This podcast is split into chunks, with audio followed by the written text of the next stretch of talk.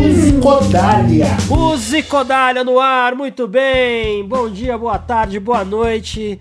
Estamos de volta para falar dela, da música. Muito, muito legal estar tá aqui com as minhas sócias, colaboradoras, parceiras de, da vida, Sheila Virgínia.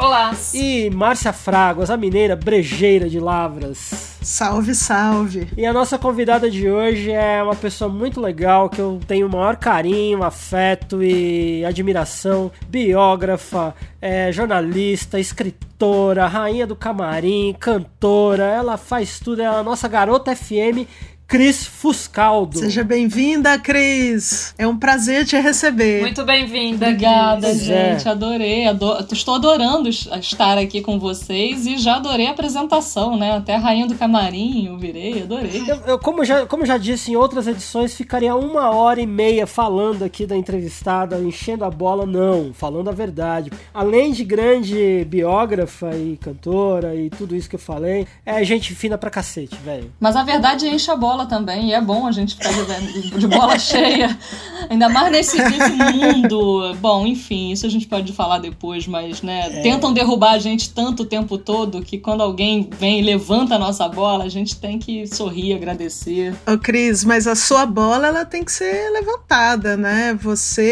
é uma mulher diamante, né? Ultra multifacetada, tem uma carreira no jornalismo musical, tem uma faceta acadêmica com mestrado e doutorado doutorado em letras, também estudando temas ligados à música. Você tem um trabalho é, musical, autoral, né? Então a gente tem que encher a tua bola mesmo. Eu queria abrir os trabalhos é, fazendo uma pergunta para ti. Queria ouvir você falando um pouco sobre isso. Na verdade, são duas perguntas em uma. Você tem essa atuação como jornalista musical, né? Eu queria saber, na sua opinião, o que que torna um profissional um bom jornalista barra crítico musical, né? E na esteira dessa pergunta, eu queria saber se, na sua opinião, existe hoje crítica musical no Brasil. Bom, é, a segunda pergunta é um pouco mais difícil, então vou começar de fato pela primeira, para a gente tentar chegar na segunda.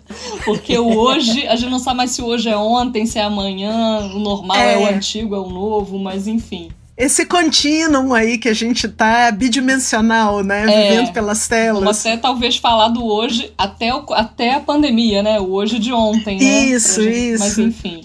É, bom, eu acho que em primeiro lugar. É, essa, essa, a questão né, do que, que, que é ser jornalista musical e crítica, jornalista musical e crítica, ou crítico, uhum, crítica, no uhum, caso eu, mulher uhum. crítica.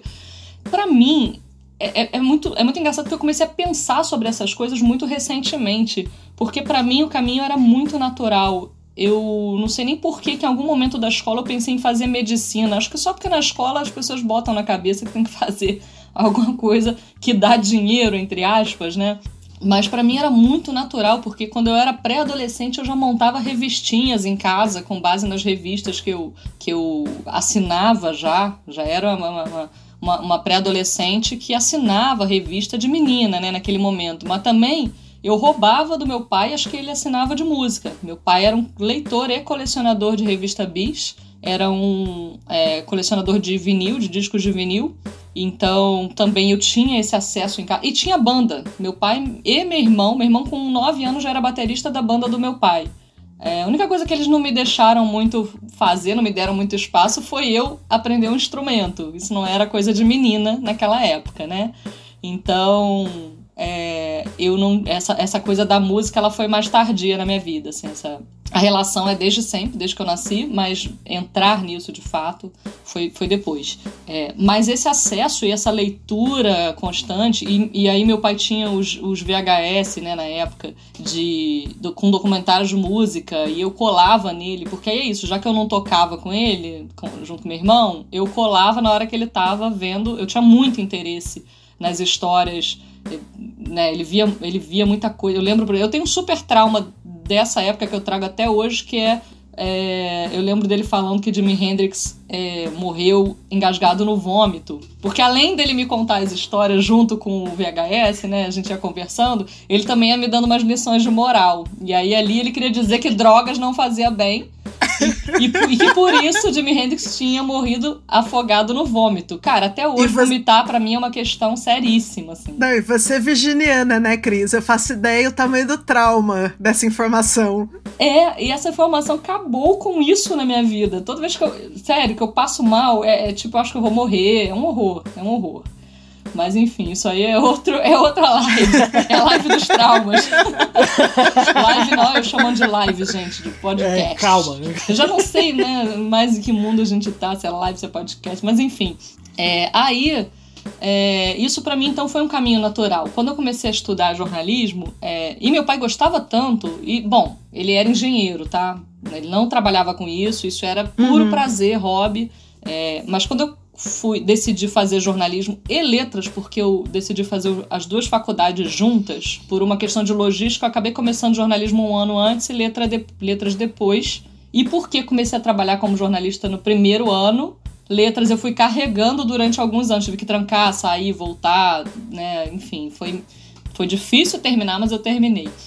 Já no primeiro ano começando a trabalhar no, no, no tendo o primeiro estágio um pouquinho antes até, acho que do primeiro estágio, meu pai perguntou: Ah, eu faço é, essa coluna que eu escrevo. Essa... Ele escrevia umas histórias de, de bandas e tal para uma coluna de uma revista de Niterói, onde a gente morava, onde eu fui criado. Uhum. E ele.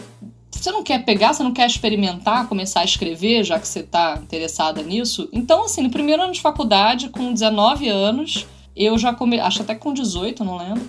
Eu já comecei a publicar minhas primeiras matérias, artigos e tal. Tive uma baita sorte, porque do, do meu primeiro estágio foi numa rádio, na Rádio JB. Eu migrei dali para o Globo Online. Na verdade, era globonews.com, que era o primeiro site de notícias da Globo. Entrei como estagiária fazendo notinha de SMS, eram 110 caracteres de texto, de notícia, todo tipo de notícia. Mas muito rapidamente tinha uma equipe de cultura, abriu uma vaga na cultura e eu já estava conversando muito, colando num cara que, que era o crítico de música dali, daquela equipe, que era o Jamari França, que é um dos maiores críticos de música, do rock, muito principalmente. Eu lia muito Jamari nesses revistas e jornais, né, que meu pai tinha em casa. Eu já era fã. Quando eu comecei a trabalhar lá, eu ficava tietando ele. É, na, na, e aí o, o, Ivan me apresentou como rainha do camarim, eu ri porque eu era também super tiete. Eu ia show, ah, invadia camarim, eu, tem várias histórias de tietagem. E eu comecei a tietar o Jamari no corredor do, do, do negócio, do, do trabalho, da vida real dele. Sensacional, sensacional! E comecei e consegui entrar na tal da vaga, né? Fiz um teste. Eu lembro que tinha uma coisa pop forte, né, nessa editoria. O teste era escrever umas notas sobre Britney Spears. E eu, caraca, tive que estudar correndo, assim, Britney Spears. Porque, na verdade, eu, acho, eu queria trabalhar com um roqueiro, né, com o Jamari. E putz, aí que escola maravilhosa, né? Tipo, trabalhar com o Jamari, um dos maiores críticos de música, e eu acho que eu aprendi muito ali com ele. O que fazer e o que não fazer, porque Jamari é de uma escola dos anos 80 que quer dizer, até de antes até, mas nos anos 80, né, a música brasileira deu aquela, enfim, zoou, zoada, né? Era, era, era música pasteurizada pra caramba, era o brega, era muita Sim. coisa acontecendo na música brasileira. E Jamari era aquele cara que também, sem era nem beira, quando era para detonar. Quando ele não gostava, ele detonava direto. E aí, já ali já em 2000, 2001, quando eu tava trabalhando com ele, ele já era mais senhor, já tava numa outra fase. E ele me contava essas coisas meio assim: putz, eu sacanei muito Fulano, acho que eu não devia ter pegado, pegado tão pesado. E aí eu entrando no mercado e, e, chamava a atenção dele. Você não devia ter feito isso. Aí ele não gostava de umas coisas de MPB que eu adorava, porque aí eu também, além de roqueira, apaixonada por Caetano, Gil, Mutantes, enfim, toda uma, uma relação com a música brasileira que eu desenvolvi que não tem a ver com meu pai, e aí foi sozinha mesmo na minha busca de adolescente e tal. E aí eu dava, ficava pra Jamari, você tem que ouvir isso para parar de falar mal, você tem que ouvir aquilo. Aí algumas coisas de MPB ele gosta até hoje, assim, ele, ele eu, eu sou um pouco responsável por, por aplicar no cara que era o. que me aplicou muita coisa, né? Então, um pouco longo essa, essa, esse preâmbulo aí só para entrar para conseguir responder a sua, a sua pergunta, mas é porque eu acho que essa escola ela hoje não. Eu não sei, eu acho que ela não existe mais tanto. Primeiro, que a gente tem poucos veículos. Com isso, poucos empregos e poucos estágios. Ou muito uhum. estágio, mas pouco crítico musical para poder ensinar quem está estagiando. E aí, o que que. Misturando as duas perguntas, né? O que que precisa para ser bom, o que que precisa para funcionar, para fazer acontecer. Eu nem nunca soube se eu era uma boa crítica de música. Eu tinha certeza. É, não, claro, naquele primeiro ano eu era estagiária, mas depois de alguma prática eu tive certeza que eu era uma boa jornalista de música. Porque eu tinha o hábito sempre de antecipar as coisas, de correr atrás, de antecipar uh, coisas que iam acontecer no mercado, que estavam para acontecer. Eu tinha uma coisa de não respeitar. É, não respeitar, não, não é isso. Eu sempre respeitei tudo e todos, mas não aceitar é, certas imposições do tipo assessoria de imprensa montou uma agenda e, e, você só vai falar com fulano depois que o Globo falar. E aí, na época que eu tava no Jornal Extra, que era um jornal, jornal mais popular, mas era mais vendido do que o Globo. Aí uhum. eu falava, poxa, por quê, sabe? Porque tinha essas coisas no jornalismo naquela época, que antes não tinha, na época do Jamari não tinha. Então minha escola era um pouco também de ir lá bater na porta do artista e falar, né? Tipo, ó, furei, não vou ficar esperando uhum. a assessoria me botar a falar com você, não. Eu vou, eu vou lançar daqui a pouco um programinha na, na, no YouTube chamado Diário de uma Tiete, onde eu conto essas histórias de tietagem. E aí uma delas eu conto uma história com um latino, que eu vou deixar as pessoas verem, né? As pessoas falam, pô, tá falando de rock mutante e de tietagem com latino, mas eu vou deixar aqui a, a, o convite para as pessoas assistirem e verem o que, que aconteceu, na verdade, nessa história. Mas só para dizer que latino, na época que eu entrei no Jornal Extra, ele tinha bombado com Festa no AP, tava naquele momento que ninguém conseguia falar com ele, a pauta estava pronta, mas ninguém conseguia falar com ele. Cara, eu investiguei, achei uma festa onde ele, eu sabia, soube que ele ia Fui pra festa, e assim, nada a ver comigo a festa, festa estranha com gente esquisita. Mas eu consegui pegar latino na mão, assim, no braço e falar: olha só, eu preciso dessa matéria com você. Eu acabei de entrar nesse jornal, tem que salvar meu emprego, pelo amor de Deus. E aí eu consegui entrar no AP do latino com fotógrafo e tal, o AP das festas, né? Que ele cantava nas festas. E, e, isso me deu uma, uma sobrevida ali, né, no jornal, que eu tinha acabado de entrar, o Jornal Popular, eu ainda muito roqueira MPB, me, tentando me entender com esse universo mais pop. Então acho que não ter medo, não ter é, correr atrás. Agora, acima de tudo, e aí é o que eu falei, a questão do respeito, é respeitar e ser muito sério com o trabalho do outro. Porque eu acho, sempre achei também, e era isso que eu falava para Jamari sobre os anos 80 é, e outros anos, porque muita gente achou até nos anos 2000 que ainda era bonito fazer isso. Tem muitas, enfim, vou citar nomes, mas tem um monte de jornalista aí que criou um monte de problema no, com, com, com artistas, com o mercado, porque achava que crítico era pegar um disco e, ah, se era Caetano era muito bom, se era latino, vamos meter o pau. Pra usar dois nomes aí, né, que, a gente, que eu já citei.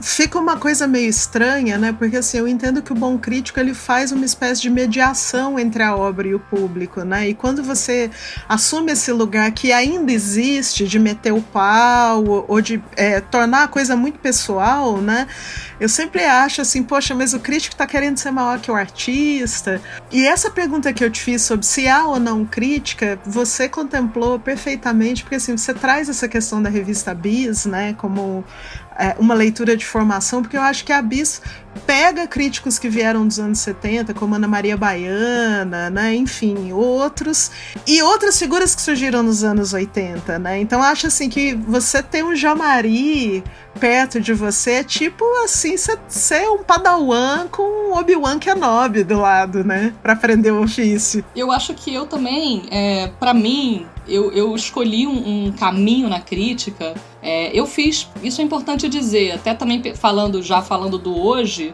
é, a gente tem pouco espaço para crítica hoje, inclusive. Né? Uhum, tem pouco, uhum. poucos veículos tem pouco espaço. Eu, por exemplo, quase não faço mais, porque eu não, não, tenho para onde escrever uma crítica, a não ser que eu pegue, sei lá, e crie no meu blog um espaço para isso. Mas eu também, enfim, a vida leva a gente, às vezes a gente tem que fazer algumas opções, então esse lado está um pouco adormecido agora, que eu estou terminando doutorado, é, lançando livros e tal. Mas é, eu escrevi muita crítica para as revistas Outra Coisa, que era a revista do Lobão, independente, para Rolling Stone, que eu fui colaboradora do primeiro número de 2006, né, da segunda é, é, etapa da revista, uhum. até 2013, 14, e aí foi quando eu estava no mestrado, mestrado pegando, eu, eu parei um pouco e a revista acabou acabando, né? É, e no próprio Jornal Extra, no Globo, e blogs que eu tive pelo caminho, e eu, enfim, sites, fiz, eu tenho, né, rodei pra caramba, assim, como freelancer. E eu optei por um caminho na crítica que é o de citar referências em vez de ficar dizendo é bom e é ruim, porque quem sou eu para julgar um trabalho que uhum. às vezes o cara levou um ano para fazer, dois anos. Sim. Sabe, às vezes botou, sei lá, às vezes botou 20 mil reais, às vezes botou 100 mil reais pra gravar um disco. E aí eu vou dizer uhum. que é ruim, que é bom, sabe? E aí eu acho que trazer referências, dizer o que tem naquele disco, trazer referências como dizer, sei lá, parece que esse cara nessa faixa é, é, mamou da, da, sei lá, em Mutantes. Ou então, uhum. sei lá, teve uma banda é, de Olinda uma vez, ou de, de Pernambuco uma vez, que eu falei que, é, que, que eu trouxe uma referência do, da nação zumbi para explicar por que, que eu tava dizendo aquilo. E eu acho que funcionou, assim, para mim funcionou. Agora, tem um outro tópico, mas que a gente não precisa entrar agora nesse podcast, podemos fazer um só sobre isso em outro momento. É que também, assim, foi muito difícil para todas as mulheres jornalistas ser crítica de música. Os homens Sim. não reconhecem a gente, os críticos. O Jamari me reconhece, porque ele sabe que ele me criou praticamente, né? Ele me, me deu régua e compasso e e até hoje a gente se fala muito, assim, tipo, existe um, uma relação paternal muito grande mesmo, assim. E uhum. agora, a maioria dos outros homens, e digo assim, amigos contemporâneos meus, é, amigos mesmo, não são, não são inimigos por causa disso, não, porque eu sei que eles estão nesse mundo do, do, estrutural aí, né, do qual tá se falando uhum, muito. Uhum. É, eles têm muita dificuldade, sempre tiveram, de reconhecer as mulheres como crítica de música. Hoje, curiosamente, eu faço parte do Women in Music e alguém, uma menina jogou lá, gente, preciso fazer uma lista de jornalistas e críticas de música mulheres. Cara, isso gerou uma discussão no grupo, porque começou tipo fulano, fulano, fulano, meu nome, eu entrei, todo mundo eu, eu, fulano, fulano, fulano. Só que aí uma começou a dizer, né? Ou, acho até que. Se bobear, até fui eu que comecei a dizer, nem sei, nem lembro. Porque o negócio vira uma, uma, um debate que é importante, saudável e que hoje a gente tá botando para fora também, né? Assim. E é preciso falar dessas coisas, né? No país da Ana Maria Baiana, gente, como assim? Não, Ana Maria Baiana foi a primeira a, né, a... Ela é incontornável, né? É. Para mim, ela é a, é a, maior de todos os críticos, independente se é homem, mulher, o que for, entendeu? Assim, ela, ela ocupa um lugar que é incontornável. É. Agora é isso. Por incrível que pareça, 20 anos depois dela, 30 anos depois dela, a gente tem um. Se você pegar o jornal o Globo, é, tem um, um hall de críticos, né? E eu falo isso porque eu passei por lá. Tem um hall de críticos que só tem homem ali e há anos.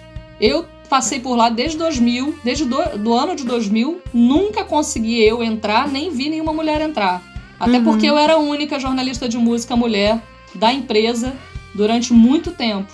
Rodei Jornal Extra, online, Globo Online, o próprio Globo e tal. É... E antes de mim também não conheço. Conheço Ana Maria Baiana, foi que passou, quem passou pelo Globo, entendeu? É impressionante. A gente tem ouvido, com todas as pessoas que a gente tem conversado no Musicodália, que são profissionais da cadeia de música, críticos, é, produtoras, musicistas. Quer dizer, a gente ouve a Josiara dizendo que o violão dela é desqualificado pelos violonistas homens, porque ela não sabe explicar teoricamente o que ela está fazendo, ou da dificuldade de entrar no mercado de produção também, porque é historicamente mais associada aos homens, né? Que coisa, né? Como a música tem essa faceta, né? E que a gente tá desbravando, mas ainda tem muito por ser feito. É, né? agora só para fechar no otimismo é, essa questão, é, eu falei que hoje a gente tem pouco espaço para crítica, mas ela existe. É, a gente tem, por exemplo, Mauro Ferreira é dos maiores críticos de música do Brasil há muitos anos. Ele tem um espaço só de crítica no G1 e ele é sério. ele é sério. Como todos os críticos, todos nós pisamos na bola em algum momento, né? Botamos uhum. um pouco do pessoal, ou sei lá, né? Fazemos escolhas erradas, assim, às vezes. Mas ele, sem dúvida, eu nem sei dizer, eu tô falando isso né? Acho que ele também deve pisar. Todo, né? Todos nós devemos pisar, mas eu boto ele hoje em primeiro lugar porque ele tem esse super espaço e faz isso diariamente. Mas a gente tem uma série de pessoas e muitas mulheres fazendo boas matérias que já trazem a crítica embutida. Eu indico, por exemplo, Camille Viola, que faz muita matéria para diversos veículos, não vou nem conseguir dizer quais, porque são vários ela, uhum. nas quais ela trabalha, e as matérias dela já vêm com crítica embutida. Que é o que eu também tenho tentado fazer hoje quando eu, né, quando eu entrego a tese de doutorado e consigo fazer uma matéria, né, ou quando acabo o lançamento de um livro e consigo fazer uma matéria eu também tenho tentado trazer isso, porque hoje qualquer texto é, é, ele é obrigado a fazer política e a crítica é a política também de alguma Sim. forma, né? Você acha que para fazer uma boa crítica, é, uma crítica isenta, assim, uma crítica boa mesmo, é necessário o crítico se manter distanciado do artista? Depende da pessoa, depende do quanto ela consegue lidar com isso. eu, eu acho realmente que depende da pessoa muita gente tem medo de artista, né? Muito, muita gente acaba se aproximando e aí acaba ficando numa situação meio complicada, assim. Eu normalmente não sou essa pessoa. Eu prefiro, quando é o caso, não me aproximar, assim. Se eu sentir que vai dar ruim nesse sentido, eu não me aproximo. E eu acho que eu posso fazer um. Até dar um exemplo interessante que aconteceu comigo foi que durante algum tempo mu muito má influenciada por, uma galera com a qual eu trabalhava, eu tinha implicância com o J Quest. Mas assim, muito influenciada por quem é, pela galera do jornal. E o pessoal do Globo tinha simpátia, né? Ai, sei quem Caetano é Deus, J Quest é popular. Mas é, eu sabia, ele era eles eram muito populares, eu tinha feito ótimas matérias com eles. Não eram críticas, eram matérias. Para o Jornal Extra, para Rolling Stone, mas eu não tinha ouvido com calma. Não tinha prestado atenção, era uma coisa meio tipo, a ah, matéria, né, vou pegar o gancho e tal, entrevistar. Flauzino era ótimo de, de respostas, né, de conversa, o Rogério Flauzino, vocalista. E aí, bom, num dado momento, eu estou. É, eu fui a um festival, não vou lembrar nem que ano, nem qual festival, porque foi, foram muitos e acabei depois encontrando eles várias vezes. E eu vi a banda tocando ao vivo. Eu falei, ah, cara, eles tocam muito. Eles são ótimos músicos. O equipamento deles é incrível. Os amplificadores deles são, além de geniais, lindos, que eram laranjas, assim, tipo. Cara, os caras eram muito bons. É... E aí eu comecei a prestar atenção dali. Porque o que, que eu conhecia dos caras? Fácil, extremamente fácil. Sei lá, dois ou três hits é, que curiosamente não um deles não me, ou dois não me chamava atenção, mas um eu gostava muito, que era o amor. É isso mesmo, gente? Ou esse é É, que é do. É, é uma parceria o deles com o Nando Reis, né? Reis. Isso. Que aquece a alma né? Tô... Sim. Bom, espero que eu não é esteja falando não, é isso mesmo. Seria acordando. Eles têm uma cozinha animal, eles né? São incríveis. Inclusive, assim, eu já tive a oportunidade de dividir camarim com eles. Além de super músicos e tal, os caras eles têm uma noção muito espetacular do que eles fazem. O que a gente é como profissional da música. Não, e eles têm uma raiz no funk, né, no soul, que sim. quando eu vi o, quando eu assisti ao show, é que eu entendi e aí sim eu fui buscar ouvir, mas entre eu assistir o show e buscar ouvir, rolou uma coisa muito curiosa. Eu fui trabalhar na Magazine, que era a revista jovem do Globo, e aí eles foram gravar um disco na Argentina. Cara, de repente chega o convite da, da assessora para eu ir acompanhar a gravação do clipe e o lançamento do disco na Argentina. Eu tomei um susto. Falei, ué, mas eu. Mas quem mais vai de jornalista? Não, não. Eles escolheram você para ir. Aí eu, quê? Como assim? Mas por que eu? Né? tipo, fiquei meio assim. Caramba. Mas enfim, a editoria aprovou a pauta. Fui eu pra Argentina com os caras. Fazendo. Na época eu fazia matéria, filme, vídeo, áudio, né? No jornal teve uma época que a gente fazia tudo. E fui eu com um milhão de, de câmeras e coisas. E fiquei na Argentina com eles alguns dias É, filmamos, eles foram filmar clipe em Bariloche, fizeram um lançamento na, em Buenos Aires e eu acompanhando. E a gente conversou pra caramba, entrevistei eles o tempo todo, né? Eu tava o tempo todo atrás deles filmando e tal. E vendo os caras tocando, os caras brincando de tocar né, nas horas vagas, muito impressionada. E eu tive uma conversa com o Flauzino e com o Marco Túlio numa das viagens de ônibus, que eles começaram a falar, pô, a crítica sempre metendo pau, nananã, nananã, sabe? Eles deram uma reclamada. E aí eu lembro que eu falei, eu falei, olha, é, eu achei muito curioso vocês me convidarem, porque eu não sou também a pessoa que ouve o Jota Quest em casa, assim, né? Mas é, não é porque eu tô aqui com vocês, eu vi recentemente um show e eu mudei completamente a minha opinião. Eu acho que realmente teve, tem uma maldade que se espalhou na mídia de que os caras eram, sei lá, pop demais, ou, ou as letras eram ruins, né? E por isso a música era ruim. Uma coisa assim que me contaminou até a mim, que eu não, nem sou muito essa pessoa tão contaminável, não. Eu nunca fui de dizer, ah, é só pessoa roqueira, não vou dizer que um funk da, da, da comunidade do Rio não é bom pra cacete, sabe? Mas isso que você tá falando é super importante, Cris, porque eu percebo muito é, essa postura em quem quer fazer crítica ou já faz, que é a do ranço. Eu não ouvi, não gosto e não vou ouvir, entendeu? E, e, e aí você parte é, para um juízo sobre aquilo que não é musical, entendeu? Assim, e é incrível quando você fala, fui no show, ouvi, fiquei de cara. Porque é isso, é preciso eu, ouvir, e, né? E ao mesmo tempo eu tinha feito várias matérias com os caras, porque quando eu achava que era ruim, eu já estava fazendo matéria com os caras. Depois que eu descobri que era bom, e essa viagem coroou, né?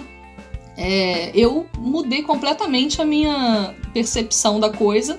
E aí, enfim, fiz, fiz várias matérias, depois encontrei com eles várias, enfim, Flauzino virou fonte, assim, né? É, e, e, foi muito legal porque é isso, eu falei pros caras ali naquele momento que, tipo, não era a minha banda favorita, né? Porque eu nem sabia por que, que eu tava ali direito.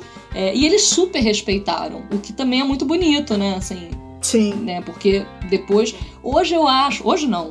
Dali pra frente, J Quest virou pô, bandaça pra mim, sabe? Acho eles incríveis. Legal. Vou a show quando eles vêm ao Rio. Isso é o lado. Um, um, uma experiência, né? Que fala um pouco disso, uhum. Sheila. Mas também tem diversas outras. Sei lá, eu sou muito próxima de vários artistas sobre qual eu já escrevi e, e já reclamaram. Ai, mas você escreveu, nananã. E eu, tipo, é, gente, mas é meu trabalho, né? E aliás, várias vezes, quando vou fazer uma entrevista, eu aviso antes, eu falo, ó, não estou te ligando como amiga. Estou. É, é, é, sei que. Então você fala o que você quiser, se o que você não quiser, você não fala. Depois não vai me cobrar, né? Isso, aquilo, outro, não. Acho que eu só perdi uma um, uma pessoa por esse caminho, mas nem era amigo na realidade, e nem acho que eu nem queria que fosse, que foi Marcelo Camelo. Adoro! Beijo! Eu falei, Beijo, Marcelo eu Camelo! E eu, eu acho que o Luiz Hermanos tem seu valor também, mas eu é, acho mesmo, acho a banda muito boa. Mas Super eu estava tem, com um né? bloco, com um colete de imprensa, falando para ele que era pro jornal, que eu precisava, não sei o que, nananã, depois ele ficou chateado. Aí Cris, aproveitando que você já deu uma palhinha pra gente aqui, né, de graça, vamos falar desse seu outro lado. É que você, além da disco, você tem duas discobiografias e você também tá com uma publicação engatada, além do seu doutorado, não é isso? Mas eu queria falar do seu disco, né? Você tem o Mundo Ficção publicado Publicado, não, gente. É, mais, Lançado. É, mais ou menos. A, a, a pessoa, quando é da escrita, assim, qualquer coisa que a gente que ela faz, publicou. É. publicou. É isso. Você tem o, o Mundo Ficção lançado. E como é que foi esse processo de você aí tá nesse, nesse lugar da artista? Você que sempre tá do outro lado e, e, e tem isso na sua arra- arraigado em você. Como é que tá? Como é que foi esse outro lado? E se você pensa em lançar um outro? Já tem alguma coisa engatada? Tem algum spoiler pra gente? Olha, isso foi difícil pra caramba. Eu confesso que aí eu me vi realmente na, na, numa furada. Eu me meti numa furada. Não, mentira. Foi lindo lançar o disco. Mas é, foi, mas foi difícil, isso, foi- isso é verdade. Mas aí tem a ver com o fato de eu ter tido um pouco essa criação, e aí minha tese de doutorado é sobre as cantoras compositoras, e, e, na verdade eu descobri que a maioria das mulheres sofreram muito isso, né? De todo mundo dizer pra elas que elas não podiam, não deviam, não era Chiquinha o caminho. Gonzaga que eu diga, né? É, então, é a primeiríssima delas, né? eu tive algumas bandinhas na adolescência, mas elas não tinham nem nome. Eu montava para algum projeto que alguém pedia, tipo, algum amigo queria fazer aniversário. E aí, ah, Cris, canta. Aí, puf, monta, pegava três, quatro amigos, fazia aquela banda, ensaiava, cantava e acabava com a banda, porque na minha cabeça aquilo realmente não era para mim. E eu também não sou uma grande cantora, nunca fui e também não compunha e meu violão é horrível. Então não tinha sentido nenhum eu ser eu ser né, eu, eu fazer alguma coisa com música.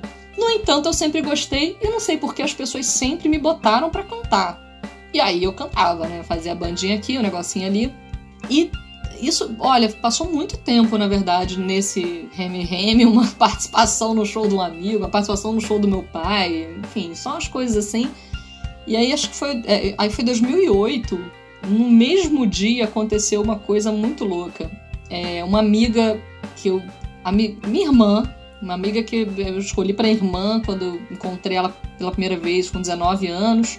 É, e ela compõe muito e canta também. Eu sempre fui fã dela, além de amiga, eu era muito fã. E ela chama Thaís Salles. E ela, em 2008, me ligou um dia e falou: Cara, eu gosto mesmo é de compor. Eu gosto de subir no palco e tudo isso e tal, mas, cara, sei, eu preciso de você comigo. Eu quero você cantando minhas músicas. Eu, pô, mas eu, você canta melhor que do massa. que eu. Aí eu, não, eu não sei, Thaís. Aí eu desligo o telefone e me liga Leandro Souto Maior, jornalista, músico, amigo meu também, desde, sei lá, é, tocava com meu irmão, então conheço ele desde que eu tinha uns 10 anos de idade. Leandro, Cris, vamos fazer uma banda só de jornalistas? Você canta e eu toco guitarra e a gente chama só jornalista para tocar. Aí eu, pô, gente, no mesmo dia, meus dois amigos de anos. Aí eu falei, pô, Lele, mas você quer. Vamos fazer, a gente faz tributos, a gente faz tributos, vamos fazer, não sei o quê. Tá, deixa eu pensar. Aí fui tomar um chopp com um amigo músico um músico, uma fonte que tinha virado amiga, um desses, né? E ele virou no meio da conversa, eu não falei nada disso, e ele falou: pô, você tem que cantar. Eu, pô, mas você nem me viu cantando, você não sabe, eu canto mal, eu não toco. Aí ele, não, você tem que cantar, você, você tem essa voz, esse grave, esse timbre e tal, sei que, você tem que cantar, tem que cantar, vai fazer aula com a minha professora, que é uma mulher incrível, e era realmente uma professora de gente grande aqui do Rio. É, eu falei, não, eu não tenho nem dinheiro para pagar uma professora dessa, gente. Eu sou jornalista, eu trabalho no jornal, todo mundo sabe que o salário é horroroso. Aí ele, não, eu ligo para ela, ela vai te dar um desconto. Aí eu achei aquilo muito louco, né? Como é que pode, no mesmo dia, três pessoas cismarem que eu tenho que virar cantora, né? Que anjo da guarda, hein, Cris? Que você tem massa. te dando vários é. toques não, no mesmo dia. É, é tipo, Trabalhou não dá pra bastante, ignorar. Né? E eu só pensando assim, cara, eu tô nessa relação como jornalista, mas eu amava, né? Apesar da relação, mas eu falei pra você, será que tem algum outro caminho que eu tenho que seguir e, e Deus tá me mostrando, né? E aí eu fui, a, a, professora, eu já cheguei na, pra, pra, audição lá com a professora, a mulher já me ofereceu um desconto praticamente, já falando que o, o, o amigo tinha ligado e que ele que não sei o quê. E eu, gente, se fosse Elis Regina, né, fazendo audição, mas eu. Bom. Você tá melhor que ela, que o Jobim falou que ela era cantora de churrascaria. Você tá vendo, gente? O negócio é cantar mal, que as pessoas ficam com pena de você. E aí. É que você é carismática, né? Cara, eu sei que eu montei essas duas bandas. Uma era a Press Play, de jornalistas, e a outra era Eu, Cris e Thaís. Esse eu rodava, era itinerante. Tinha cada hora era um, era o eu. E, pô, a gente ficou uns dois, três anos. Aí eu, aí eu entrei numa onda de experimentar isso, porque também eu pensei, cara, eu sempre vivi isso vendo, né, em casa. Eu escrevo sobre isso. Se eu viver isso, aí eu vou ser uma jornalista um pouco mais completa. Não acho que tenha que ter isso para ser, mas eu acho que vai me ajudar bastante. Aí vou, vou falar que nem artista grande, né? Aprendi muito com a estrada. foi uma estrada Adoro. curta que, me, que, levou a gente só até São Paulo, mas pô, já foi muito. A gente fez festival em São Paulo, tocou na Estúdio SP, que era o máximo na época. Olha só, era o máximo era mesmo. o máximo. Sim. Participamos de um festival Fan Music que, que tinha o Kid Vinil como jurado. Ganhamos, fomos pra, pra semifinal. aí não ganhamos mais depois. É, enfim, aí gravamos um EPzinho, aquela coisa de, né, de, de divulgar e tal. Aí depois acabou por agendas. Agenda, a, de, a de jornalista era um inferno marcar. A agenda de jornalista é um horror e era, eram muitos músicos para fazer a banda funcionar. A gente fez Press Play Dylan com tributo ao Bob Dylan, Press Play Madonna, tributo a Madonna, e depois fizemos um que a gente chamou de Press Play Rock in Rio, só porque a gente queria tocar de tudo. A gente escolheu, tipo, todo mundo passou pelo Rock in Rio. todo mundo não, né? Alguns ícones. E aí depois eu fiquei sem fazer isso de 2010, mais ou menos, até 2014, quando outro anjo aparece na minha vida, chamado Juan Cardone, que é o produtor do meu disco. Um cara que chega da Argentina meu mestrado eu, ganhei, eu fiz uma, eu ganhei uma bolsa e fiz um intercâmbio de três meses na Argentina. Mas não tinha nada a ver com isso. Eu cheguei da Argentina, é, defendi minha, minha dissertação, me, me manda uma mensagem esse cara falando: Ah, eu sou argentino e vim da Argentina agora, tô no Rio, trabalho com música, teu primo, que eu tenho uma parte da família minha que, que quando veio da Itália foi pra Argentina. Aí teu primo falou que a prima trabalhava no Rio com música, se puder me dar uma ajuda. Aí sentei com ele para dar uma ajuda, para falar do mercado, da vida, o que, que podia, né, o que, que ele podia fazer. E nessa conversa ele cismou que, que queria gravar uma coisa comigo. Que aí ele faria portfólio e ao mesmo tempo eu teria. Ah, e eu tinha começado a compor, que o mestrado fez assim na minha cabeça. E aí, por, por isso que eu falei que foi tarde. Eu comecei a compor com 33 anos. Aí o Juan, nessa conversa nossa, me convenceu. Demorou, porque eu fiquei, Juan, mas eu não tenho um projeto de virar cantor. Eu compus, na verdade, para mim, porque foi importante. O mestrado me fez pensar muita coisa, ler muita coisa, me inspirou e tal. E, enfim, aí ele, ele, não, não, mas se compôs é música, se a música tem que botar para fora. Enfim, o hermano Juan virou hermano mesmo, porque, cara, ele foi realmente um anjo. Me convenceu me arrastava, porque era uma coisa assim, pô, mas, essa, mas eu nem sei se as composições são boas, eu só tenho um pedaço de música. Aí ele falava, então tá, semana que vem quero a outra parte dessa música. Aí eu tinha que ficar em casa, né, compondo restos para encaixar. Aí começou algumas músicas, é, é, acho que até bastante a partir do encontro com ele, os pedaços foram se juntando e outras vieram vindo inteiras, assim. Foi um processo muito delicioso. É, foi um pouco mais demorado do que ele queria, porque eu também tive que aprender, né, entrar isso, né, a montar as músicas, a entrar em estúdio, essa coisa toda. Mas pô, o resultado tá aí, mundo ficção. Eu acho que ele deve ter um monte de problemas que são consequências dessa insegurança minha.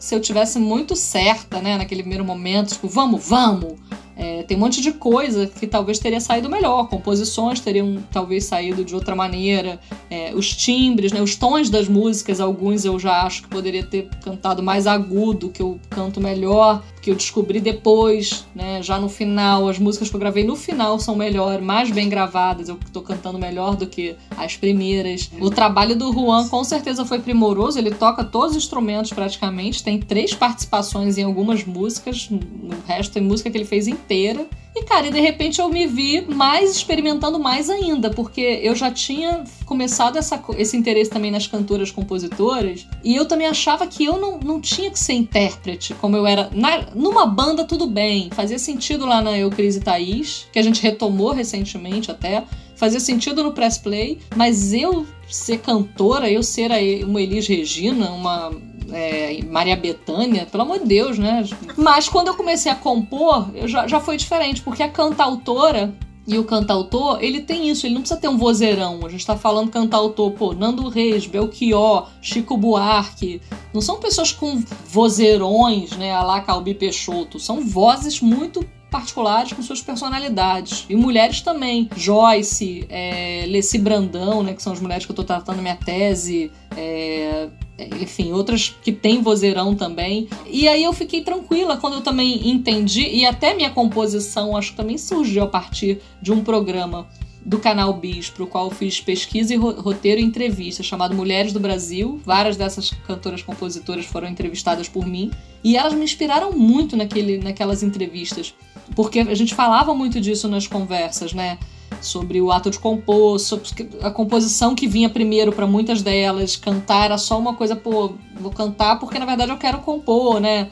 Enfim, né, isso também é, é um assunto longo, mas eu fiquei mais segura para botar minha voz, né, botar a cara a tapa e experimentar mais ainda aquilo que eu estava também trabalhando no mestrado, no, que eu vinha trabalhar no doutorado, nos livros que eu escrevo, porque eu escrevo com muito mais propriedade hoje. E fiz tudo mesmo, porque aí, já que eu tinha entrado nessa de, de, de vou cantar, é, minhas fotos são ousadas para o que eu pensava na época, é, na minha cabeça antes, né? É, clipes, eu, uma amiga minha cineasta, Ceci Alves, não, vamos fazer clipes. Aí é isso, meus anjos, todo mundo resolveu me ajudar a ser cantora e compositora. Eu tô há 50 anos tentando fazer o primeiro livro, eu lancei outros dois e o primeiro eu não lancei até hoje porque ninguém me ajudou como me ajudou na música.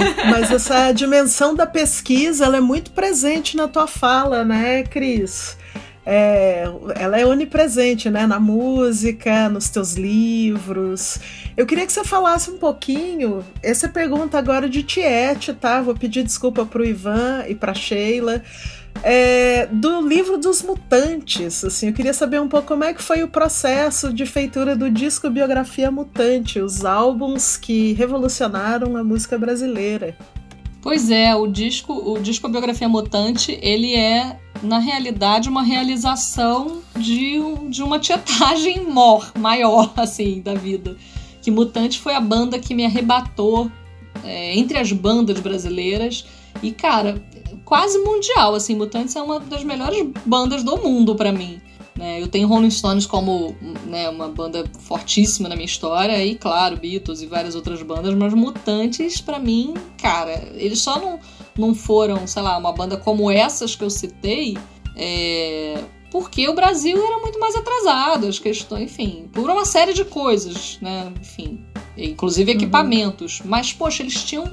Um, um, o Sérgio Dias e o Arnaldo Batista tinham um irmão chamado Cláudio César que, inclusive, construía equipamentos para eles chegarem um pouco perto dessa galera estrangeira, né? Que eles curtiam Sim. e conseguiam fazer um som já muito mais evoluído do que as bandas brasileiras conseguiam. Agora, é, esse arrebatamento me levou na faculdade a escrever minha monografia sobre as capas de disco de, dos discos dos Mutantes. Então a minha pesquisa começou na faculdade, monografia, o tema, o espaço e o tema, né, tem que ser é, recortado, bem recortado, pequeno, curto. E aí eu, eu foquei nas capas, porque acho que as capas deles são muito, são muito artesanais, né? E por isso dizem muito do que eles são.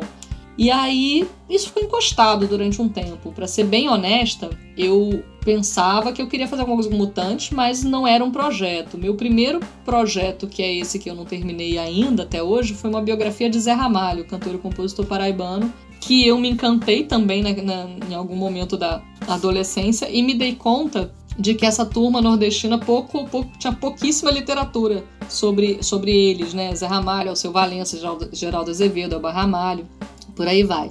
E como já tinha muito livro, tinha inclusive um livro sobre mutantes que eu adorava, Divina Comédia dos Mutantes, do Carlos Calado, eu não achava que eu ia fazer isso em, algum, em nenhum momento, assim.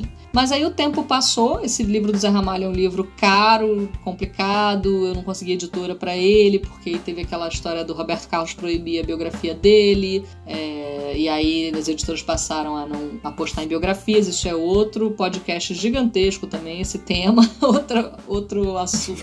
Vamos fazer uma série aqui com o Cris Fuscaldo vai fazer cinco programas com a gente aqui. Cris Fuscaldo revela. Essa nossa conversa é mais focada um pouco na minha história, né? Mas tem os temas dentro da história que podem virar debate. Bom, aí, depois de muita batalha com essa história de não conseguir editora e tal, eu tinha feito um trabalho sobre Legião Urbana para uma gravadora e é, eu conta onde eu escrevi as histórias dos discos, entrevistando é, técnicos de som, produtores, uma galera que pouco é trazida as biografias é, maior, é, biografias clássicas, né? E eu chamo eles de meio de coadjuvantes, que na verdade são tão protagonistas quanto, né? Porque sem esses caras os discos não saem desse, do jeito que saem. E aí eu consegui uma editora para lançar esse trabalho da Legião Urbana e que eu chamei de discobiografia legionária, porque é isso, era uma história, era uma biografia dos discos, uma biografia da banda através dos discos. Poxa, o livro foi. E eu também achava que era uma coisa assim, pô, eu vou fechar, eu vou abrir caminho com a editora para tentar trabalhar o Zé, né? O Zé Ramalho. Porque já tem muito livro sobre Legião Urbana e ninguém vai comprar esse meu livro na minha cabeça. Só que foi o contrário. Esse livro bombou, os legionários são daqueles que realmente leem tudo, compram tudo sobre a banda e tal. Me surpreendeu muito o resultado. Eu, até hoje eu trabalho ele, até hoje eu sou chamada para eventos, para falar e vendo, vendo o livro da, da Legião Urbana. Quando isso aconteceu, ele, ele foi lançado em dezembro de 2016, então 2017 inteiro eu fiquei trabalhando ele. Aí isso acendeu uma luzinha, né? 2018, quando começou o ano, que eu tava vindo até de um descanso, que 2017 tinha sido bem puxado, eu, eu um dia acordei no meio da madrugada pensando, pô, Mutantes esse ano, o primeiro disco faz 50 anos, em 2018. Eu tenho, eu não, aí eu falei, eu pensei, eu não tenho uma discobiografia, eu tenho uma capa grafia, né? Que, é só, que era só as capas. Só que eu tenho acesso a, né, alguns deles. Eu tenho um baita do material é, que não está escrito, mas uma pasta de coisas da pesquisa da época. Vou tentar fazer a discobiografia mutante, porque aí é um recorte diferente daquele livro do Calado, né? E aí, cara, foi uma correria, porque eu decidi fazer isso em fevereiro, botei a campanha de crowdfunding no ar em março, é, enquanto a campanha rolava, eu, eu já entrevistava quem faltava, quem eu não tinha entrevistado naquela época, é, e, e, aprofundando, espalhando minhas, minhas pedaços de jornal da, da, da, dos velhos tempos, né, pelo, pelo, pelo escritório. A Rita Lee falou contigo, Cris? Na segunda etapa, nessa segunda etapa não, mas na primeira sim. Para minha monografia, uhum. e claro que eu não foquei só nas capas, né, nessas conversas que eu tive, eu entrevistei bastante ela por e-mail, porque ela só dava entrevista assim. Aliás, até hoje, né, ela só dá entrevista por e-mail. Ela foi bem solícita na época e também o Sérgio Dias na época foi extremamente, foi essencial. Fui na casa dele e me deu uma boa entrevista. E aí depois, ao longo dos anos, porque eu sou fã, eu segui entrevistando eles por outros motivos. A Rita Lee lançou uma, um box de DVDs tal. Eu entrevistava ela sobre isso, perguntava sobre Mutante. Eu entrevistava Liminha, baixista, sei lá, sobre a produção dele de Anacanhas, do, do disco de Anacanhas. Fui no estúdio dele entrevistar. Aí perguntava de Mutantes. E assim eu fui juntando né, essas, essas histórias. Arnaldo Batista, que na época não, não me liberaram falar com ele para minha monografia, no entanto eu encontrei ele umas três, quatro vezes depois e puf, pegava e entrevistava. Então fui juntando isso e aí, nesses dois meses que eu tive para terminar o livro, não tinha a menor chance, né? Eu até tentei, claro, mas ninguém ia. Rita Lee. Ah, Rita Lee, por exemplo, estava lançando os livros dela, né? Tinha acabado de lançar a autobiografia dela. Então não tava dando. Ainda mais para outro livro, não tava rolando. Mas eu nem precisava dela naquele momento. Eu precisei de outros, né? De técnicos de som, de gente que. Que era essa galera que, que coadjuvante que eu falei e que essa foi a maior dificuldade desse livro em comparação com o da Legião Urbana, porque a gente está falando de uma banda dos anos 60 que muita gente ou já morreu ou a memória já não, não ajuda, né? Porque Legião Urbana é anos 80, então tem muita. A maioria das pessoas está viva e está falando, pode falar tranquilamente, consegue lembrar das coisas. Então essa foi a maior dificuldade desse livro.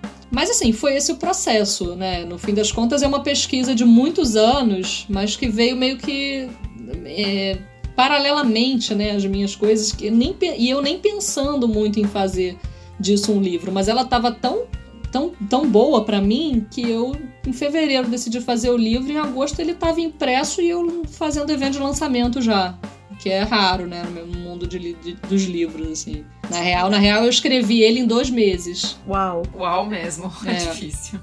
Os mutantes levaram dois meses e Zé Ramalho, sei lá, uns 15 é processos anos. e processos, né? E existe um, um, interesse cada vez maior no Zé na academia, né? Eu acho que a academia anda ocupando um pouco também esse espaço da crítica, de estudos acadêmicos sobre as, a obra do Zé, né? Sobre vários, né? Eu tenho o meu programa mesmo, né, no doutorado, no mestrado e doutorado na PUC Rio, chama Literatura, Cultura e Contemporaneidade. Nessa contemporaneidade e cultura, a gente bota de tudo. A gente que passa, passou e faz, né, o mestrado e doutorado lá. E eu trabalhei a história da biografia do Zé no mestrado, e no doutorado tá trabalhando com as cantoras compositoras e tudo muito contemporâneo. Porque eu acho importante essa galera ser trabalhada, estudada, as biografias saírem com eles em vida por que, que a gente vai esperar, sabe, esses caras irem embora para lançar, sabe? para homenagear, para celebrar a obra do cara. O cara precisa pagar as contas agora. Quer dizer, eu acho importante isso, assim, é, eles serem celebrados em vida para verem a obra deles é, se perpetuando, né? Cris Fuscaldo, o Cris Fuscaldo contou histórias aqui, falou de tanta coisa. E aí, quem começou a ouvir esse programa, não, talvez não tenha entendido, porque eu chamei ela de rainha do camarim. Porque a dona Cris, quando tinha o blog Garota FM, ela tinha uma certa colonia ali falando sobre histórias de camarim. Inclusive, todo mundo que ficou horrorizado quando viu a Tereza Cristina nas lives milionárias dela, falando de é, Iron Maiden, não sei o que, ela, pra Cris, ela disse que adoraria ouvir The Cure no camarim, né? Acho que ela falou que ouvia, né? Antes de entrar no palco Isso. pra cantar samba, ela ouvia rock. A história, se não tá enganado, ela disse que antes de entrar no, no, no, no em cena, ela queria estar tá ouvindo The Cure no camarim em vez de se arrumar, sabe? Tipo. Coisas que só acontecem no Brasil, coisas que só acontecem com uma pessoa que consegue tirar histórias assim do arco da velha e pesquisar muito e ser uma pessoa analítica, atenciosa, amorosa naquilo que faz. E inclusive, essa coisa que você falou no, aqui no, no, pra gente do, de ser uma representante dessa coisa do, das mulheres tomando a frente.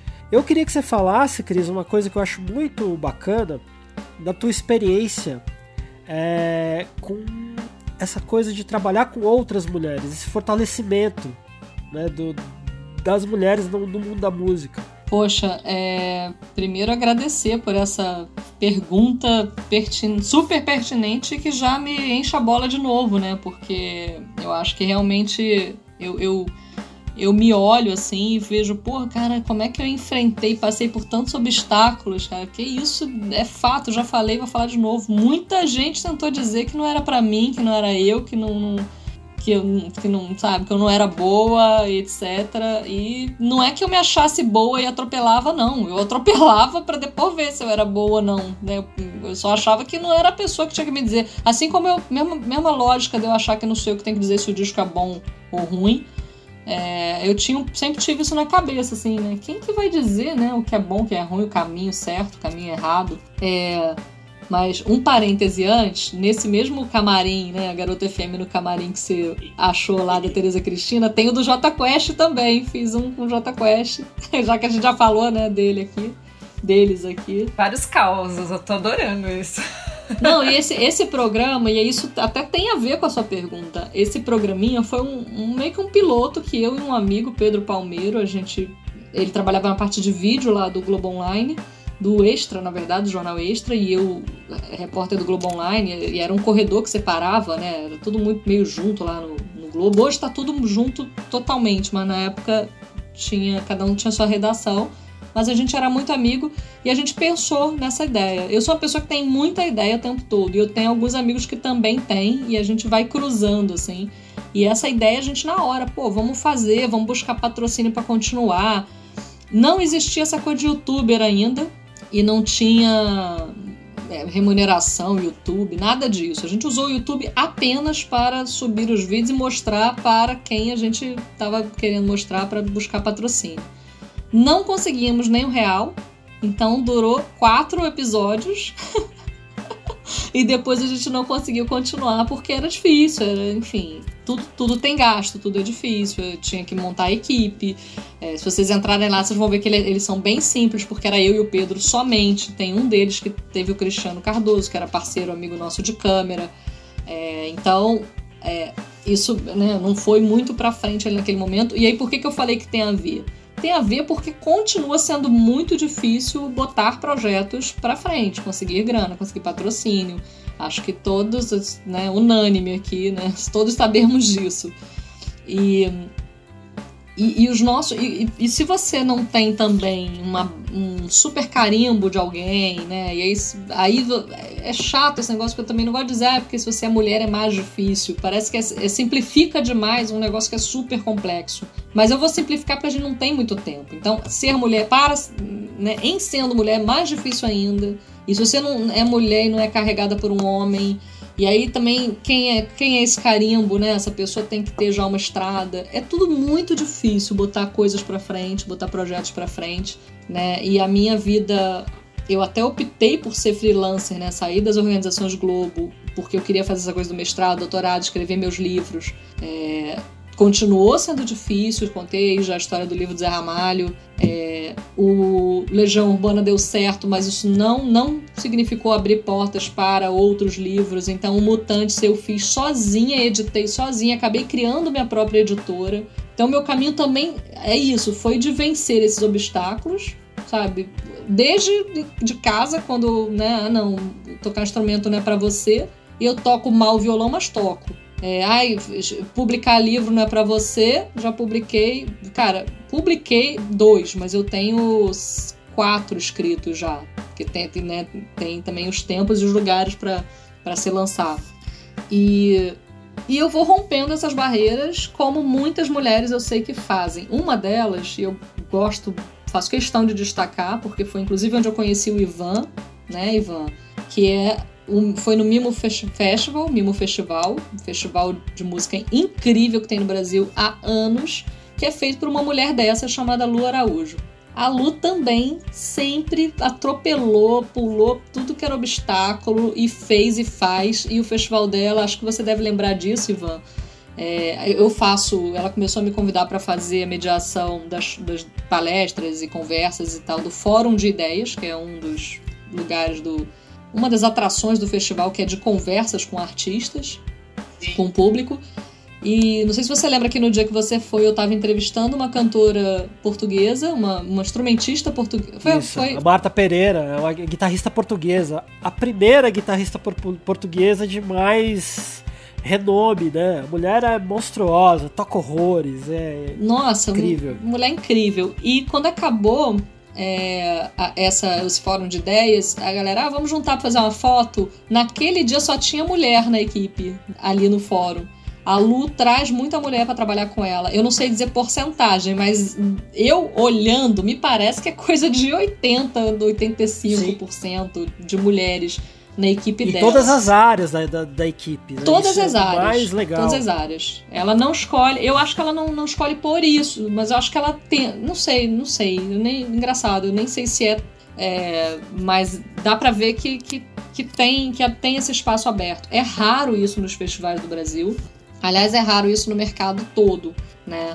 Então, é, as coisas são realmente bem complicadas. E como a gente hoje está falando sobre isso, porque a gente hoje sabe que é assim, a gente não sabia. Eu, tudo isso que eu falo, que eu vivi, passei, eu não realizava. Eu, eu, alguém falava para mim, era só um instinto meu que falava: Ei, você não vai dizer o que eu tenho que fazer, o que eu não tenho que fazer. Mas eu não pensava, ah, é porque eu sou mulher, ou é porque eu sou isso, ou porque eu sou aquilo, ou porque sei lá, entendeu? Eu não pensava sobre isso. É, eu comecei a pensar sobre isso quando comecei a, começaram a falar sobre feminismo, sobre machismo, sobre misoginia, sobre sexismo, sobre tudo isso para mim é muito novo. Então, eu não tinha tanto essa noção de tipo, ai, sabe, tem que me juntar mais às mulheres, eu tenho que me juntar mais assim, eu tenho que fazer mais assado. Eu me juntava com qualquer um que tivesse boas ideias e vontade e, e fizesse as coisas como eu fazia. Sempre foi muito assim. Essa é uma observação que eu tenho feito muito mais recente, assim, de pensar em coisas com mulheres, em projetos com mulheres, mas para ser bem honesta, eu nem consegui ainda realizar muita coisa nesse sentido. Mas eu sempre tento. Meu livro do Mutante, por exemplo, da equipe inteira, só o diagramador era homem. O resto era tudo é, revisão, tradução, é, enfim, todo, toda a equipe era de mulher.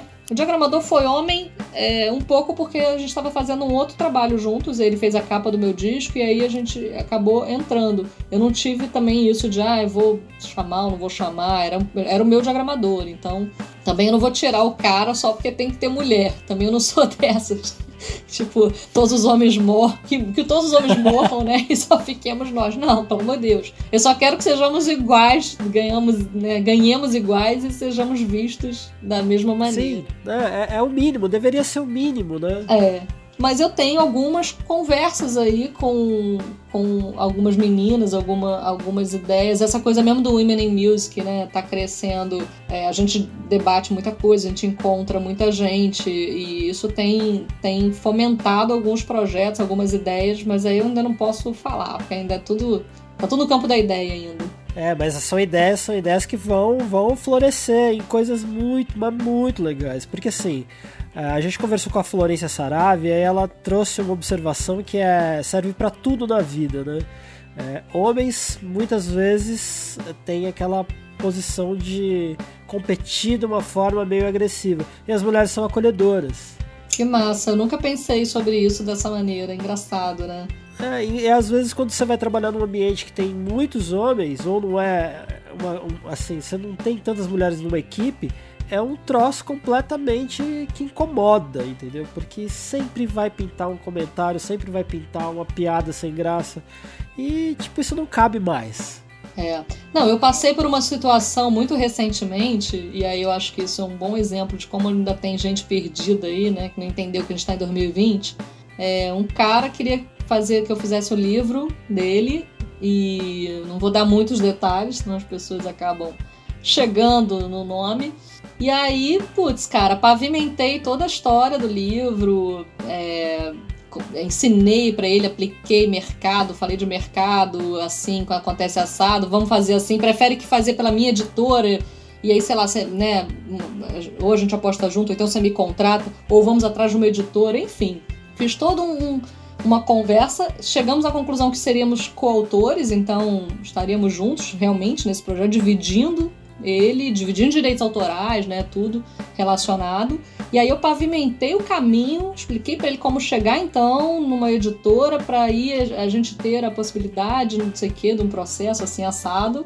Cara, quando tava tudo pavimentado, contrato no nosso e-mail, ele me liga para dizer que tinha chamado outro jornalista, outro cara, mas que queria ainda assim a minha participação e que seria então 40% de cada um deles e 20% para mim, porque eu faria uma participação, uma discobiografia no final do livro. Como se ele como se a minha discobiografia pudesse estar no final do livro dele. Ele não me deu nem a chance de eu falar, ei, vem cá, essa marca é minha, né, praticamente. Eu tô, tenho dois livros discobiográficos e você tá, tá, tá me dizendo que vai ser assim, baixando o meu valor, né, me precificando a seu bel prazer, né, a seu, sua coisa. Cara, e isso foi sério, uma das maiores porradas dos últimos tempos, porque eu achei que em 2020 as pessoas já tinham entendido que não se faz isso com uma mulher, sabe? É muita falta de ética, né? Tenho vontade de escrever um livro autobiográfico só contando essas, essas histórias. Mas aí Você tem, devia, tem viu, que ter Cris? público. Eu tô te ouvindo, cara. Eu tô pensando naquele livro do Ricardo Alexandre, que eu cheguei bem a tempo antes de tudo desabar, que é um livro em primeira Adoro. pessoa, cara. Você, você tem material para fazer isso e é tão importante para outras mulheres que também querem escrever e querem tocar e querem compor e querem pesquisar. Ouvir o teu relato, pensa com carinho nisso. É, vou pensar. Mas enfim, o que eu faço por enquanto é falar, explicar para esse tipo de, né, quando acontece isso, é falar para essas pessoas o que tem que ser falado, né? Eu falo, não sou uma pessoa que não fala, que fica, ah, eu vou chorar no canto Não, aqui porque que isso falar. aconteceu. Não, eu, eu chuto o balde e falo. E, no- e- e outra coisa também, é, falo e gosto de, de também que todo mundo, todos os envolvidos saibam o que aconteceu. Resumo, o projeto não vai sair, pelo menos por hora não vai, deu tudo errado para as escolhas do cara.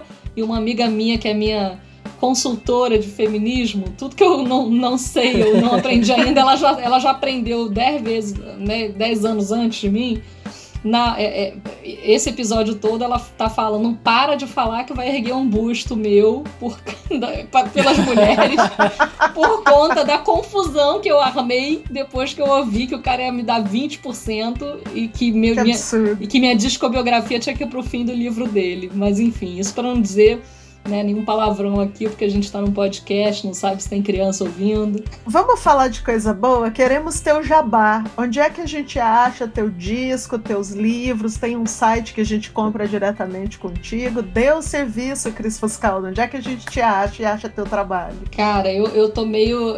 Ultimamente eu tenho falado assim, bota no Google os nomes, porque, porque cada um tá num lugar, entendeu? Tá uma zona do caramba, porque um é de uma editora, outro é de outra, mas. É, bom, basicamente, se botar no Google vai chegar. Mas eu tenho o meu site, que é crisfuscaldo.com.br, Cris é com CH, CHR, né? E no meu site tem um pouco de tudo, até para antes da pessoa comprar, ela conhecer um pouco, ver o release, ver, ver o que já saiu na imprensa sobre os meus livros, sobre o disco, né? E tem todas as páginas do disco, a página de cada livro nesse site. E, e aí tem várias lojas que estão vendendo, né? E na verdade, nesse momento de pandemia, as lojas online estão com tudo, né? Então, Amazon, enfim, tudo, todas essas lojas dá pra, dá pra achar. Ah, interessante também, até bom falar disso. O disco Biografia Mutante tá agora novíssimo na segunda edição. Na verdade, eu atualizei um pouquinho, porque eles, o Mutante lançou de hoje, né? Lançou um disco esse ano, então eu botei um uma, um, um espacinho para esse novo disco, mas eu também é, corrigi umas coisinhas, né? Que também aquele negócio de escrever em dois meses, né? Mesmo com revisão, com tudo, sempre fica uma, uma coisinha ou outra, que é normal, todos os livros têm um erro de digitação, um, e no meu site tem inclusive um lugarzinho de erratas, né, para que eu boto lá, que eu também gosto de ser transparente. É, tem um QR Code no livro que, é, que leva a pessoa para o site, mas também quem quiser ir no site primeiro para depois ir comprar o livro. Mas é isso, tá na Amazon, tá no Submarino, tá em lojas americanas, tá em vários, como chamam hoje, marketplaces. Cris Fuscaldo, Cris Fuscaldo, muito bem. Vamos agora partir para o finalmente desse programa. E eu queria, assim, para terminar mesmo, pedir para você que é aquela, aquele famoso bate-cabeça do Musicodália, que é o finalzinho do programa que a gente pede pros convidados indicarem cinco grandes, cinco discos assim, cinco dicas aí, no mínimo. Nossa, isso é isso é a pergunta mais difícil. É, essa é a pergunta mais difícil de todo Pergunta do milhão, né? Eu vou começar então por Mutantes, né? Porque eu não posso. Não posso. Ah, pode ser internacional também, né? Na verdade. Ih, gente, é muita coisa. Calma. Mas são só cinco, só cinco. Eu vou ter que abrir o Google pra achar os nomes, pra não falar bobagem. Mas eu vou, vamos lá, vamos lá. Vamos lá. Esse é o lado virginiano pesquisadora. Não posso errar o nome do disco. Provou que é virginiana mesmo agora. Vamos lá. Eu vou começar então pelo disco. É... Não vou nem começar. Falei que ia começar por Mutante, mas não. Vou começar pelo cara que é meu Deus, que é Bob Dylan. Então eu abri porque eu tenho muita dificuldade de pronunciar esse nome desse disco. Eu vou tentar ler aqui. The Freewheeling Bob Dylan. The Freewheeling. É assim que fala, vocês sabem? É isso sei. mesmo. É Se isso não é, mesmo. é, fica sendo. Freewheeling. Eu acho que é, é isso. isso. Bom, é o disco que tem Blowing in the Wind, que eu amo esse disco. Eu. Enfim, acho que eu não tenho nem muito o que explicar, porque Bob Dylan, depois que ganhou o prêmio Nobel, não tem mais nada, né? A gente não tem mais nada a acrescentar é. sobre isso. é, bom, então vou alternar indo para o Brasil, né? Mutantes é muito difícil para mim, tá? Escolher um melhor disco do Mutantes, mas vou botar no top 2 aí o Jardim Elétrico, que eu acho que é um dos discos do Mutantes mais é, completos, vamos dizer assim. Não sei se ele é o melhor, porque todos são incríveis, mas ele é, ele é um dos mais completos. Ele tem Top Top, que é uma das músicas que eu acho mais legais do Mutantes, e a capa dele é genial, feito por um cara chamado Alan Voss que era um francês mega psicodélica essa capa. É mega músico, gente... muscodália. Parece que a gente tomou um ácido, né? E olhou pra capa. É, exatamente. Adorei. Bom, aí vamos então pra é, Rolling Stones, né? Voltando para o internacional. Vamos para Rolling Stones. Que, cara, é dificílimo também, porque eu adoro várias coisas, mas eu adoro o Stick Fingers do que tem Wild Horses, que tem Brown Sugar, enfim, um disco do, dos Rolling Stones que eu amo. Rolling Stones é a minha banda preferida do mundo, Mutantes do Brasil do, e do mundo também, não sei, enfim.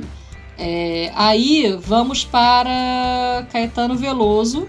Tô, tô, tô, buscando aqui porque, cara, é, é porque são muitos, eu não consigo dizer qual que é o melhor, entendeu? É genial, a pessoa tá pesquisando tô... que ela vai tá, é, ganhei é, o dia. Porque, porque, eu não quero cometer nenhuma heresia. Ela é pesquisadora, você não tá Não posso falar de uma coisa e esquecer de outra, cara. Realmente é muito difícil. Ai, gente, Caetano, eu não sei, eu gosto de tudo. O que, que eu escolho de Caetano? não sei, talvez. Transa. Acho que Transa é um disco. Ai, mas também tem cinema transcendental. Hum Mas enfim, eu gosto de transa muito porque tem ele, ele cantando em inglês, né? Eu adoro Nine Out of Ten, enfim, várias coisas. E ele já fora do bode, né? Do exílio, já pra voltar, né? Então esse disco é incrível mesmo, a vibe. É, aí bom, para falar de Beatles eu não vou pesquisar não, que esse é meio fato para mim. Eu gosto do álbum branco. Eu acho, eu sei que os bitomaníacos vão achar heresia, né? Eu deveria falar Sgt. Peppers ou alguma coisa assim, mas eu amo o álbum branco, então é, fico com ele. E aí vamos para Gilberto Gil, que eu também não vou pesquisar porque tá na ponta da língua, porque eu tô ouvindo muito, mas é isso, Gilberto Gil é que nem Caetano, eu tenho que ficar, ai meu Deus, qual que eu escolho? Eu gosto de todos, eu gosto de todos, eu gosto de todos. Mas eu tô ouvindo muito o Refazenda dele, que, enfim, é um disco que ele retoma as raízes nordestinas dele, né, de interior, de, de, de quando ele era criança no interior da Bahia, Ituaçu, é, é um disco mais pueril, não, mentira, tem nada de pueril, um disco né, não tem nada de pueril, mas pueril nesse sentido, assim, os temas são muito o coração dele de menino, assim, que ele retoma, é, mas o Expresso 2222 é incrível, aí depois refazendo o, o Refavela, o Realce, é, enfim, vem muita coisa incrível. São top quanto? Já cheguei aos cinco? Já, já chegou, já, Já chegou. Mas agora. Esse é o Não, top gente, e eu nem, five. olha só, e eu nem entrei na contemporaneidade, porque aí depois vem Zé Ramalho, o primeiro disco que eu amo, vem Marisa Monte, que eu adoro, Cor de Rosa e Carvão, aquele nome. Tem Então, nome mas a gente tem mais uma surpresa Calma, pra você. é, agora vai, com- você vai ser Eu só- contemplada agora. Eu só queria fazer uma observação que seu top 5 parece muito com o meu, eu tô chocada. Ai, gente, mas quem tá fazendo um trabalho sobre Caetano, né, tem que gostar disso tudo que eu falei mesmo. Se você achou difícil o seu top 5, agora a gente vai facilitar pra você. Mas, ó, Virginiana, pesquisadora é sem sofrência, hein? É pra você se divertir fazendo É isso. muita ok? sofrência. Não, sem sofrência. A gente quer diversão. Olha lá, você vai fazer uma playlist pra gente. E aí você faz a seu gosto. O que é importante pra você em termos de pesquisa, ou o que é importante pra sua formação musical, o que você quer que as pessoas conheçam que ninguém conhece. Você que manda. Quantas músicas? Falei- A cara do. Você que manda. Ela é muito virginiana. Faz de uma hora e meia. Faz de uma hora e meia. A gente faz normalmente de uma hora e meia. É, Pois é. Porque na verdade eu quero indicar um milhão de músicas, né? Vamos lá. Então aí você vai se deliciar, vai ser uma playlist basiquinha, 750 músicas. Eu, na verdade, é, acho que tem muita coisa nova e boa pra ser ouvida. Não acho que a gente tem que viver no passado, não. Então eu indico que as pessoas procurem vários nomes e, e bandas de hoje e tal. Mas eu, o meu trabalho é muito com memória. Meus livros, né, tratam de memória de, de- de- da música que já aconteceu. Então eu acabo, eu acabo ficando na memória também, porque também a gente sabe que tem muita gente que não conhece coisas, né? Ou não sabe a origem, né, de certas coisas.